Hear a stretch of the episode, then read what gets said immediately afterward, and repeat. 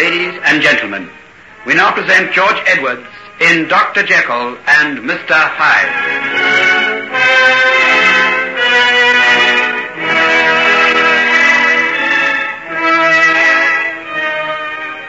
Margaret?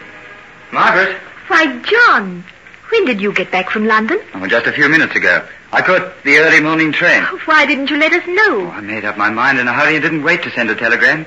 Tell me, are you glad to see me? Of course I am. You'll be just in time for the garden party at Lady Winston's. You can be my partner in the mixed doubles if you like. Oh, I'd love to. But I didn't come all the way down from London to play tennis with you, Margaret, my dear. You look very serious. What's the matter? I... I've got something to tell you. Shall we go for a walk through the garden? Yes, by all means. I was just going out when you called me. I wanted to pick some delphiniums for your mother's room. You don't know how much I love to see you so much at home down here, Margaret. You just seem as though you belong. Your mother and father make me feel that way. I can't tell you how kind they've been. Of course they have. They love you, that's why. Margaret, I... Shall we go into the garden? Yes, come along. We'll go out through this door. Tell me what you did in London. Did you have a good time? Not very. Why? I was longing to get back here all the time. I... I don't have to tell you why, do I? Please, John. You can't stop me, Margaret. I've come down here to say these things to you, and you must hear them. But if I don't want to hear them... Why don't you? Margaret, it, it's months now since I spoke of this. You asked me to give you time. Haven't I been patient long enough? You've been marvelous. Don't think I'm not grateful. Grateful? Do you think it's gratitude I want from you? Margaret, look at me. I've reached a decision. I'm not going to stand by and see you let the best years of your life go by for the for the sake of a man who I really believe is absolutely worthless. Why do you say that? Because of certain things I heard in London. What were they? Don't look at me like that. I'm not merely carrying gossip back to you. It's because your happiness and mine is at stake that you've got to know. Very well, then. What is it? A friend of mine, someone whose word I can absolutely trust, was in a jeweller's shop in Bond Street one day last week.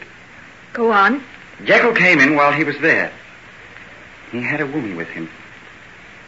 They were buying an engagement ring. What? It's true. You heard it all. They chose a ring of sapphires and went out of the place arm in arm. Oh, don't tell me any more. Don't, please. My dear, I could kill him for hurting you so much. It's all right. Actually, I, I knew it all along. You knew? Yes. I saw him when I was in town a few weeks ago. He told me then. That's why you came back looking so so white and strained. Oh, why didn't you tell me? What could you have done? Couldn't I have helped a little bit? Doesn't the fact that I love you and would do anything in the world to make you happy count for anything? Indeed it does. More than you can ever guess. Then marry me. Let me take you away. Let's begin a new life together and wipe out all the old disappointments and pain. Do you think that's possible? Yes, of course I do. You don't know what a really happy love can be. You've never really been happy with Henry. There was always some sort of dark shadow over him all the time. Perhaps you're right. And perhaps that's why I loved him so much. He seemed to need love more than, more than anybody else I knew. It'll take more than your love to help him now. What do you mean? Well, I, I don't know exactly. But there are strange stories about him. People are beginning to whisper. What about? What has he done? He's been drinking. He failed to attend an important operation at a hospital. I caught sight of him for a moment only yesterday, and I was astounded at the change in him. Then something must be wrong. He'd never do that unless there was. Yes, there's something wrong, all right. There's always been something wrong with him. Some queer, sinister streak in him that's coming to the fore. Margaret, don't you remember when we were children how he how he sometimes seemed to be possessed of something almost unholy? Then perhaps we shouldn't judge him too harshly. Uh, perhaps not. But can't you see that he's no man for you, my dear? What what happiness could there possibly have been with him? I don't know. I just know that he, he seemed to possess me, body and soul. And I'd have done anything for him. Gone anywhere he wished. But that's all over now, isn't it? He's going to marry someone else. Yes. All over. And you? Aren't you going to marry someone else? Someday? I suppose so. Then let it be soon. Don't let the time slip by. Oh, how can I take so much from you and give so little in return? I'll be content. Just to have you with me always is... Oh, I'm so tired, John. So tired. Yes, I know. I'll help you to forget. We'll be happy together. We'll be happy. But I don't think I'll forget. Ever.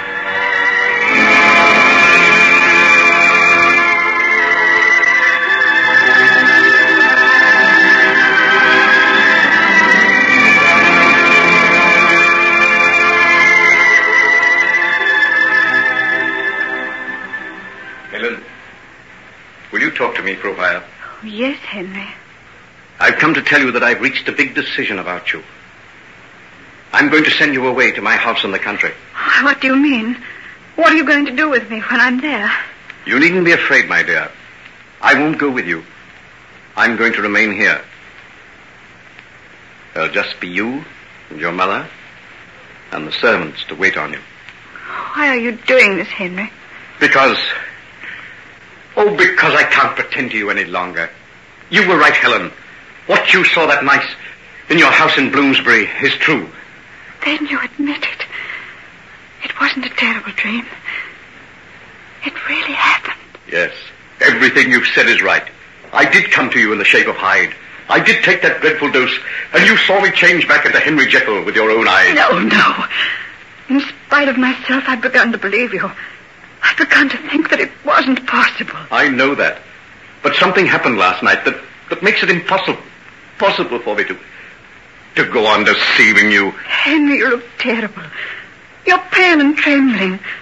What has happened? A punishment more terrible than anything I ever imagined has descended on me. And I must face it alone. That is why I'm sending you away. But you must tell me. Sometimes I think I'm really going mad. I know what I saw, yet I know it isn't possible. In the realm of science, my dear, nothing is impossible. What has science got to do with you and Edward Hyde? Everything. It was my knowledge of science, imperfect though it is, that brought him into being. What do you mean? You're not saying that you created him? No. That was done the moment I was born. Edward Hyde is nothing more or less than the visible form of my lower, baser self. I can't understand. I know I saw him. I know I saw him change to you. But still I feel it isn't possible. Let me put it this way. You know that within yourself there are two forces. One for good, one for evil. Haven't you been conscious of them? Of course, that applies to everybody. To everybody. But only to me occurred the thought that these two elements could be freed from one another. The evil to follow his inclinations, the good to pursue his highest ideals without the constant urge to abandon the austere path of the spirit and indulge to the full the flesh. Henry, when I hear you speak like that, when I see your face as it is now, all the horror of the past few days vanishes. You're once more the man I loved and worked with. I can see again the tender, compassionate face of the saint, bending over the suffering men and women who came to you for help. Can't we forget all that happened? Can't we go back to the clinic again? They're waiting for you, Henry. I can never go back again. Why? You can't desert them. Think how they need you. Who'll look after them if you're not there? I hope that you and my friend Hugh Lanyon will take my place. But why? Why? I don't understand what you've been telling me. It seems like some sort of nightmare. Oh, if only it was. If only I could wake and realize that the horror that possesses me was nothing more than a dreadful vision of the night. Henry, tell me, what is it that makes you shudder and turn pale? I've brought this terrible fate on myself. Therefore, I... I must endure it. Alone. But what is it? What? In the beginning, it was Jekyll who was stronger than Hyde. And now, now it is the other way. Hyde is the master. I am now his slave. But how? He takes possession of me any time he likes. No. At one time, he could only appear when I took the medicine. Now I have to take it to change myself back into Jekyll. Oh. It happens more and more frequently. I have to take stronger and stronger doses, even to the danger of my life. Henry, no. Oh, no. Oh, don't cry, dear. Don't cry, dear. I had no right to tell you. Yes, yes, you had. I wanted to know. We'll fight it together. There must be some way.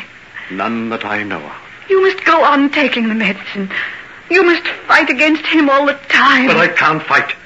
I can't fight. I feel myself growing weaker. Weaker after each attack. At one time, Hyde was weak and puny. Now, he has been indulged to the full. He is possessed of a terrible strength. He attacks me like a raging monster. I have no power to resist him. Perhaps if I were with you... No, never dream of such a thing. I, I couldn't answer for, for what might happen. He's now so vile, I, I dare not let him loose. As soon as I feel the first shudders that warn me of his coming, I have to lock myself in my laboratory, where no one ever comes, and where I keep the drugs that can restore me back to sanity. But as long as you have that... Ah, yes, as long as I have it. And there lies my horror and my final dreadful doom. I have only enough of the original for three more doses. Three more doses. And though I have ransacked London, there is no more to be had.